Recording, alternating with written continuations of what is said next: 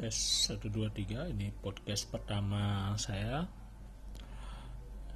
Sesuai pesan guru saya bahwa kita lebih banyak memberi daripada menerima. Jadi ada sesuatu materi atau yang kita ketahui meskipun ini materinya masih sederhana atau masih culun tidak masalah. Seperti guru saya selalu bilang bahwa meskipun kita kemampuannya SD tapi masih ada kok kalau kita mau sharing yang mendengarkan kita yang mungkin kebetulan juga kemampuannya masih sama.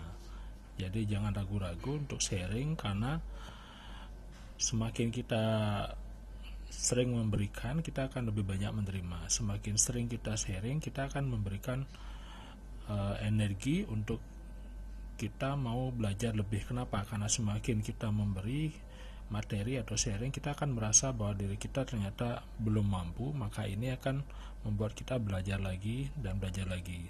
Oke itu saja dari saya. Terima kasih